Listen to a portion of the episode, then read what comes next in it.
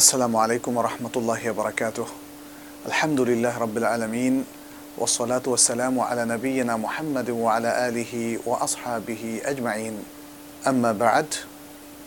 সবাইকে স্বাগত জানিয়ে আমরা আজকে হজের হেকমাত এবং হজের মূল মাকাসেদ ও শিক্ষা নিয়ে আমরা আলোচনা করব সংক্ষিপ্তভাবে ইনশাআল্লাহ। আল্লাহ রবুল আলমিন হজ আমাদের উপর ফরজ করেছেন। যারা সামর্থ্যবান। তাদের উপর জীবনে মাত্র একবার। হজের ইতিহাস আমরা সকলেই জানি, অনেক লম্বা ইতিহাস। সুরা আল হাজের মধ্যে আল্লাহ তালা সেই ইতিহাসের বেশ কিছু তুলে ধরেছেন। যদিও অন্যান্য সুরাতেও এর বেশ কিছু আলোচনা খণ্ড খণ্ডভাবে এসেছে।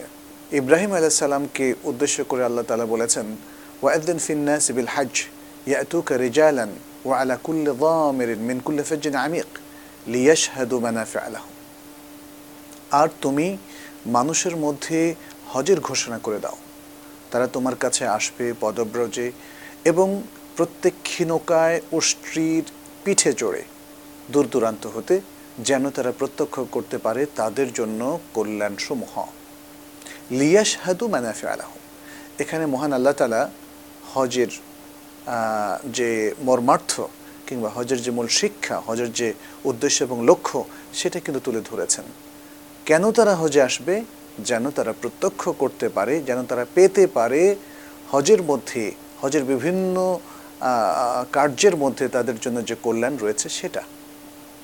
তাহলে এই মানাফেরগুলো হচ্ছে মুফাসরিন কেরাম বলেন মানাফে দুনিয়া ও মানাফে আখেরা। এটি হচ্ছে দুনিয়ার সার্বিক কল্যাণ, যা হজের বিভিন্ন কর্মকাণ্ডের মধ্যে ছড়িয়ে ছিটিয়ে আছে, আর আখিরাতের কল্যাণ। আখিরাতের কল্যাণ হজ একটা ইবাদা। এবং এর মধ্যে বিভিন্ন ইবাদতের সমাহার রয়েছে। ফলে হজের মাধ্যমে আখিরাতের বিশাল বড় বড় কল্যাণ অর্জিত হয়। এবং সেটাই আমরা যেমন আরেকটা হাদিসে, বোখারির একটা হাদিসে আমরা স্পষ্ট করে জানি। রাসূলুল্লাহ সাল্লাহ সাল্লাম বলেছেন আল হাজ্জুল মাবরুর লাইসালাহু জাজা ইল্লাল জান্নাহ।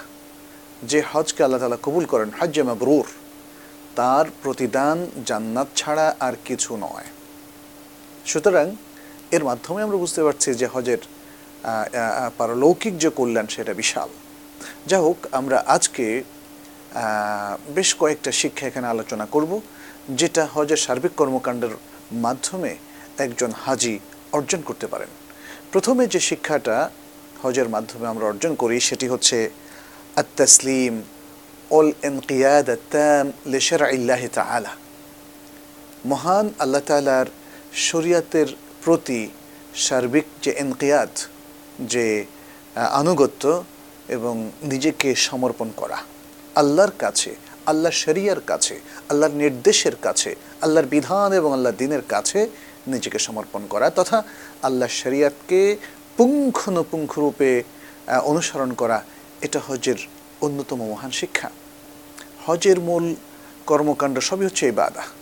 অতএব সেখানে নিজের মন মতো কোনো কিছু করা অথবা হজের কর্মকাণ্ডগুলোকে ইচ্ছা মতো সম্পাদন করার কোনো সুযোগ নেই। প্রত্যেকটা স্টেপে, প্রত্যেকটা ক্ষেত্রে এখানে একজন হাজি অবশ্যই কোরআন এবং সুন্দর অনুসরণ করবেন। যেহেতু রাসুল্লাহ সাল্লাহ সাল্লাম বলেছেন, খুদ আন্নিমান আসিকা কম এটা সাহি মুসলিমের একটা হাদিস। যে আমার কাছ থেকে তোমরা হজের বিধান গ্রহণ করো। অতএব আমি যেভাবে হজ পালন করতে আমাকে দেখছ, সেভাবে তোমরা হজ পালন করো। যারা রাসুল্লাহ সাল্লাহ সাল্লামের সাথে ছিলেন, তারা সেভাবেই করেছেন এবং আজকে আমরা যারা রাসুল সাল্লাহ সাল্লামের ইন্তেকালের বহু পরে অবস্থান করছি এবং তারপরে হজ করছি, তারা প্রত্যেকেই রাসুল সাল্লাহ সাল্লামের সুন্না যা তিনি জাতির উদ্দেশ্যে, উম্মার উদ্দেশ্যে রেখে গিয়েছেন, সেই সুন্নাকে তারা ফলো করবে। আর এই ফলো করার একটা চমৎকার দৃষ্টান্ত আমরা অমর আব্দুল খত্তাব রাদি আল্লাহ তালানহুর একটা চমৎকার উক্তিতে পাই, যেটি সাহি বুখারিতে, ইমাম বুখারি নিয়ে এসেছেন। অমর আব্দুল খত্তাব রাদি আল্লাহ তালানহু তিনি যখন তওয়াফ করছিলেন, তওয়াফের আমরা জানি স্টার্টিংই হচ্ছে হাজার আসাদকে চুমো দিয়ে অথবা তাকে স্পর্শ করে, সেখানে আল্লাহ আকবার বলে, শুরুতে বিসমিল্লাহ আল্লাহ আকবার বলবে এবং প্রতিবার যখন সেই জায়গাটা অতিক্রম করবে, প্রতিবারই সে পারলে স্পর্শ করবে অথবা চুমু খাবে এবং বলবে শুধু আল্লাহ আকবার তো এই যে আহ, তিনি হাজার আসাদের কাছে আসলেন সেখানে ইস্তেলাম করলেন আহ, চুমু খেলেন তখন তিনি একটা উক্তি করলেন সেই উক্তিটা হচ্ছে এই তিনি বললেন والله إني لا أعلم أنك حجر لا تضر ولا تنفع ولولا أني رأيت رسول الله صلى الله عليه وسلم يقابلك ما قبلتك سبحان الله তিনি বললেন যে হে হাজার আসওয়াদ আমি জানি তুমি একটি পাথর মাত্র। তুমি কোনো ক্ষতিও করতে পারো না, তুমি কোনো কল্যাণও করতে পারো না। যদি আমি রসুল্লাহ সাল্লাহ আলহি ওয়াসাল্লামকে না দেখতাম যে তিনি তোমাকে চুমু খাচ্ছেন, তাহলে আমিও তোমাকে চুমু খেতাম না। তাহলে অমর আব্দুল খত্তাব রাদি আল্লাহ তাল্লাহ বললেন যে, এই যে হজের বিভিন্ন কর্মকাণ্ডের যে সমাহার, তাওয়াফের মধ্যে, হাজার আসওয়াদের মধ্যে রুকনি ইয়ামানি ইস্তেলাম করার মধ্যে, কিংবা আরও অন্যান্য সাই সব কিছুর মূল কারণ রাসুল সাল্লাহ সাল্লাম এটা করেছেন। এর বাইরে আর কোনো কার্যকারণ খোঁজার কোনো প্রয়োজন নেই। তাহলে প্রত্যেকটা স্টেপে রসুল্লাহ সাল্লাহ সাল্লাম তিনি করেছেন এই জন্য আমরা করছি।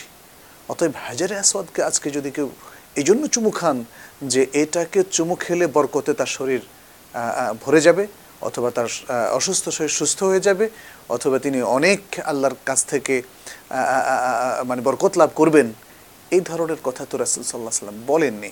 এটা অবশ্যই বরকতময় কাজ। বরকতময় কাজ, কারণ এটা সন্ন্যার কাজ।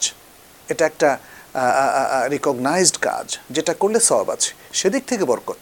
কিন্তু আদারওয়াইজ যে এটাকে স্পর্শ করতে পারলে শরীরের সব কিছু ভালো হয়ে যাবে, এমনটি বিশ্বাস করার কোনো সুযোগ নেই। এবং এটি ওমর আব্দুল খাত্তাব বলেছেন লাতা তরুয়ালা তানফা। এই হাজার, এই পাথর তুমি ভালোও করতে পারো না মন্দও করতে পারো না। অতএব পাথরের মধ্যে কোনো ভালো মন্দ নেই। এটিকে চুমু খাওয়া অথবা স্পর্শ করা, এটা রাসুল সাল্লাহ সাল্লাম বিধান। ফলে এর মধ্যে আমরা এই মহান শিক্ষাটা পাই। এভাবে হজের সকল কর্মকাণ্ডের মধ্যে একই শিক্ষা, যে আমরা যেভাবে রাসুল সাল্লাহ সাল্লামকে দেখতে পাচ্ছি, সেভাবেই আমাদেরকে পালন করতে হবে এবং সুর আন্নেসার মধ্যে আল্লাহ তালা কিন্তু মোমেনদেরকে সেই দিকেই দিক নির্দেশনা দিয়েছেন।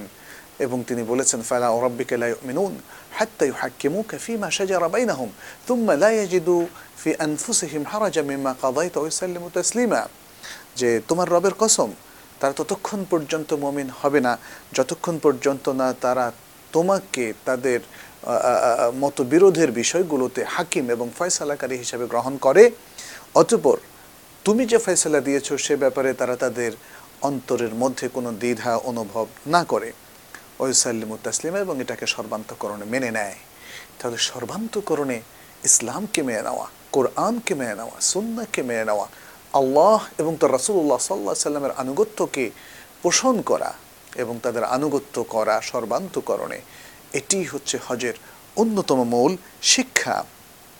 অতএব আমাদের যে সমস্ত ভাই বোনেরা হজে যাবেন, তারা আশা করি শুধুমাত্র কিছু কাজ করে চলে আসবেন না।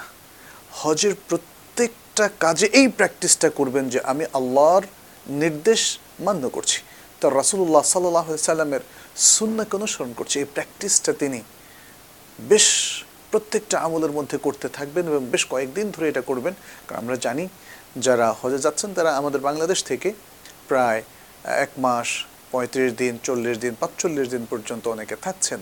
এটা একটা একটা বড় সময়।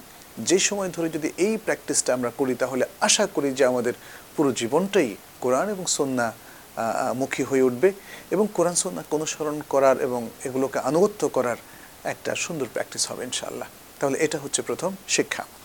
দ্বিতীয় যে শিক্ষাটা আমরা হজের বিভিন্ন কর্মকাণ্ডের মধ্য দিয়ে পাই, সেটি হচ্ছে তৌহিদ প্রতিষ্ঠা করা একামাত তৌহিদ। তৌহিদকে প্রতিষ্ঠিত করা। হজের প্রত্যেকটা কর্মকাণ্ডের মধ্যে তৌহিদের প্রচুর সমাহার রয়েছে। যেমন আমরা দেখি যে হজের ছাব্বিশ নম্বর আয়তা আল্লাহ তালা বলছেন, ওয়াইদ বাউনাল ইব্রাহিম মাক্কান আল বাইত, আল্লা তুশরিক বি ওয়া তাহহির বাইতি লিত-তাইফিন ওয়াল কাইমিন ওয়ার রুকআ সুজুদ। হজের আয়াতের মধ্যে আল্লাহ তালা নিজেই বলছেন, আর স্মরণ করো, যখন আমি ইব্রাহিমের জন্যে ঘরের এই স্থানটিকে, অর্থাৎ বায়তুল্লাহটিকে আমি যখন প্রস্তুত করে দিলাম, এই নির্দেশ দিয়ে যে আমার সাথে কোনো শরিক করো না। এবং এই বাইতকে আমার ঘরকে পবিত্র করো তওয়াফকারীদের জন্যে এবং যারা কিয়াম করবেন, অর্থাৎ সালাত আদায় করবেন এবং যারা রুকু করবেন, সেজদা করবেন, তাদের জন্য ঘরকে পবিত্র করে দাও। তো এখানে তৌহিদের ঘোষণা এসছে এবং পরের আয়াতে আবারও আল্লাহ তালা বলেছেন, ফজতানিবু রিজসামিন আল আউথান ওজতানিবু কাউলা জুর হুনাফা আলিল্লাহি গায়রা মুশরিকিন বিহ। সুতরাং তোমরা যে নিকৃষ্ট প্রতিমাগুলো আছে, এগুলোকে পরিহার করো এবং মিথ্যা কথাকে পরিহার করো, আল্লাহর জন্য একনিষ্ঠ হয়ে হনাফা আলিল্লাহ, গায়রা মুশরিক নবী তার সাথে শরিক না করে। তৌহিদের ঘোষণা বারবার আসছে হজের বিভিন্ন কর্মকাণ্ডে। আর তৌহিদের সবচেয়ে বড় ঘোষণা এবং শিক্ষা আমরা পাচ্ছি কিন্তু লাব্বাইকার মধ্যে। এটা হচ্ছে তালবিয়া, যেটা হজের স্লোগান। তালবিয়া হলো হজের মূল শেয়ার, প্রতীক। এই জন্যে বারবার এই তালবিয়া এহরাম অবস্থায় দেওয়ার কথা বলা হয়েছে এবং এর মধ্য দিয়ে তৌহিদকে প্রতিষ্ঠার অঙ্গীকার করা হচ্ছে। এই অঙ্গীকার নারী পুরুষ সকলেই করছেন। পুরুষরা জোরে, উচ্চস্বরে, এককভাবে একসাথে সবাই মিলে তালকিনে স্বরে নয়, এককভাবে প্রত্যেকে করবেন আর নারীরা আস্তে কিন্তু তারা শব্দ করে, যে শব্দ তিনি নিজে শুনবেন সেভাবে তালবিয়াটা পাঠ করবেন। লাব্বাইক, আল্লাহুম্মা লাব্বাইক লাব্বাইক লা শারীকা লাকা, লাব্বাইক, ইন্নাল হামদা ওয়ান নি'মাতা লাকা ওয়াল মুলক, লা শারীকা লাক। ইয়া সালাম, কি চমৎকার ঘোষণা। আমাদের দেশের অথবা পৃথিবীর যে কোনো প্রান্ত থেকে যে কোনো হাজি সাহেব সেখানে যাচ্ছেন, বারবার বারবার শুধু বলছেন, লাব্বাইক, আল্লাহুম্মা লাব্বাইক, হে আল্লাহ, আমি হাজির। তোমার কাছে আমি হাজির। লব্বাইক আল্লাহুম্মা লব্বাইক। লব্বাইক লা শারীকা লাক। তোমার কাছে আমি হাজির। তোমার কোনো শরিক নেই। ইন্নাল হামদা নিশ্চয় সকল প্রশংসা ওয়ান নি'মাতা সকল নি'মা লাকা তোমার জন্য, ওয়াল মুলক এবং তোমার জন্য সকল রাজত্ব। লব্বাইক আল্লাহুম্মা লব্বাইক। লব্বাইক লা শারীকা লাক লব্বাইক। ইন্নাল হামদা ওয়ান নি'মাতা লাকা ওয়াল মুলক। লা শারীকা লাক। শেষেও আবার লা শারীকা লাক। অতএব পুরো হজের বিভিন্ন কর্মের কাণ্ডের মাধ্যমে এবং হজের এই মূল স্লোগানের মাধ্যমে আমরা বারবার তৌহিদকে আমরা অবলোকন করি। তৌহিদের প্রতিধ্বনি দেই। তৌহিদের ঘোষণা আমরা বারবার উচ্চারণ করতে থাকি এবং শুধু তাই নয়, আমরা দেখি যে তওয়াফের শেষে যে দুরাকাত আমরা সালাত আদায় করি, মাকাম ইব্রাহিমের পিছনে জায়গা পেলে অথবা অন্য কোনো জায়গায় তখন প্রথম রাকাতে আমরা কুলি আইয়ুহাল কাফিরুন পড়ি এবং দ্বিতীয় রাকাতে সুরাতুল তৌহিদ পড়ি, যেটাকে সুরাতুল এখলাস বলা হয়। সুরাতুল এখলাস হলো সুরাত তৌহিদ এটা একটা দিক। আরেকটা হচ্ছে যখন আমরা সাফা মারোয়ায় আমরা সাই শুরু করি, তখন প্রত্যেক পাহাড়ে উঠে যে দোয়াটা আমরা বারবার পড়ি সেটি হচ্ছে যেমন আল্লাহ আকবর, তাকবির ধ্বনি দিয়ে আল্লাহ আকবর আল্লাহ আকবর আল্লাহ আকবর লা ইলাহা ইল্লাল্লাহু ওয়াহদাহু লা শারীকা লাহ লাহুল মুলক ওয়া লাহুল হামদ ইউহয়ি ওয়া ইউমীত ওয়া হুয়া আলা কুল্লি শাইইন কাদির আল্লাহু আকবর لا إله إلا الله وحده أنجز وعده ونصر عبده وهزم الأحزاب وحده سبحان الله এর পুরোটাই কিন্তু তৌহিদের কথা লা ইলাহা ইল্লাল্লাহ ওয়াহদাহু লা শারীকা লাহ এটা তো প্রথম অংশে দ্বিতীয় অংশ লা ইলাহা ইল্লাল্লাহ ওয়াহদাহ আনজাজা ওয়া'দাহ ওয়া নাসারা আবদাহ ওয়া হাজামাল আহজাবা ওয়াহদাহ তাহলে এই যে দোয়ার মধ্য দিয়ে আমরা বারবার তৌহিদের ঘোষণা দিচ্ছি, আবার আরাফার দিনের সবচেয়ে গুরুত্বপূর্ণ দোয়াটা, যেটা রাসূল আলাইহি সাল্লাম নিজে বলছেন, যে ওয়াখাইরু মা আনা কুলতু ওয়ান নাবিয়ুনা মিন ক্বাবলি, আমি এবং আমার পূর্বে নবীরা সবচেয়ে উত্তম যে যিকির উত্তম যে দোয়াটি করেছিলেন, সেটি হচ্ছে লা ইলাহা ইল্লাল্লাহু ওয়াহদাহু, লা শারীকা লাহ, লাহুল মুলকু ওয়া লাহুল হামদ, ইউহয়ি ওয়া ইউমীত, ওয়া হুয়া আলা কুল্লি শাইইন কাদির। এর অর্থ তো আমরা সবাই জানি, এটা আমাদের কাছে খুবই পরিচিত একটি তৌহিদের ঘোষণা। তাহলে সম্মানিত ভাই বোনেরা যারা এবার হজ করতে যাচ্ছেন কিংবা হজ না করেও পৃথিবীর বিভিন্ন স্থানে, নিজ নিজ স্থানে থেকে হজকে প্রত্যক্ষ করবেন হয়তো আকাশ সংস্কৃতির মাধ্যমে, তারা প্রত্যেকে কিন্তু এই শিক্ষাটা নিতে হবে। এটা শুধু এই মানে ব্যাপারটা এমন নয় যে হাজি সাহেবরাই তৌহিদের শিক্ষাটা নেবেন বারবার উল্লেখ করবেন না। যারা হাজি নন, তারা হয়তো আগে হজ করেছেন বা পরে হজ করবেন, কিন্তু এই শিক্ষাটা সবার জন্যে। এই শিক্ষাটা সবার জন্যে। আমরা আসুন, হজের মূল প্রেরণা, তৌহিদের এই শিক্ষাটা আমরা গ্রহণ করি। এটা ইসলামের মূল প্রেরণা। এটা ইসলামের সবচেয়ে গুরুত্বপূর্ণ অংশ। তৌহিদ, তৌহিদের এস্টাবলিশমেন্টের জন্যই আল্লাহ তালা এই বিশ্ব জগৎকে সৃষ্টি করেছেন। মমিনদেরকে ইসলামের পথে আসার তিনি নির্দেশ দিয়েছেন। মানুষকে পথ প্রদর্শন করেছেন এবং সমগ্র মানব জাতিকে হেদায়ত করেছেন। আসুন, আমরা হজের এই দুটো মূল শিক্ষা গ্রহণ করি এবং আমাদের হজকে হজ মাবরুরে পরিণত করার জন্য আমরা এক স্টেপ এগিয়ে যাই। আল্লাহ আমাদের হজকে কবুল করুন এবং এই শিক্ষাগুলোকে তিনি আমাদের অর্জন করার জন্য সহজ করে দিন। সম্মানিত দর্শক ভাই বোনেরা, আমরা আশা করছি পরবর্তী আরেকটি পর্বে হজের আরও বেশ কিছু গুরুত্বপূর্ণ শিক্ষা আপনাদের সামনে তুলে ধরবো। আশা করছি সেই পর্বটি আপনারা দেখবেন। সেই আহ্বান রেখে এবং আল্লাহর কাছে আবারও তৌফিক কামনা করে আজকের মতো এখানে শেষ করছি। হাদা ওসল্লাহ ওসাল্লাম আলা নবীনা মোহাম্মদ ওয়া আলা আলিহি ও আসহাবি আজমাইন। ওসালামু আলাইকুম রহমতুল্লাহি অবরাকাতুহ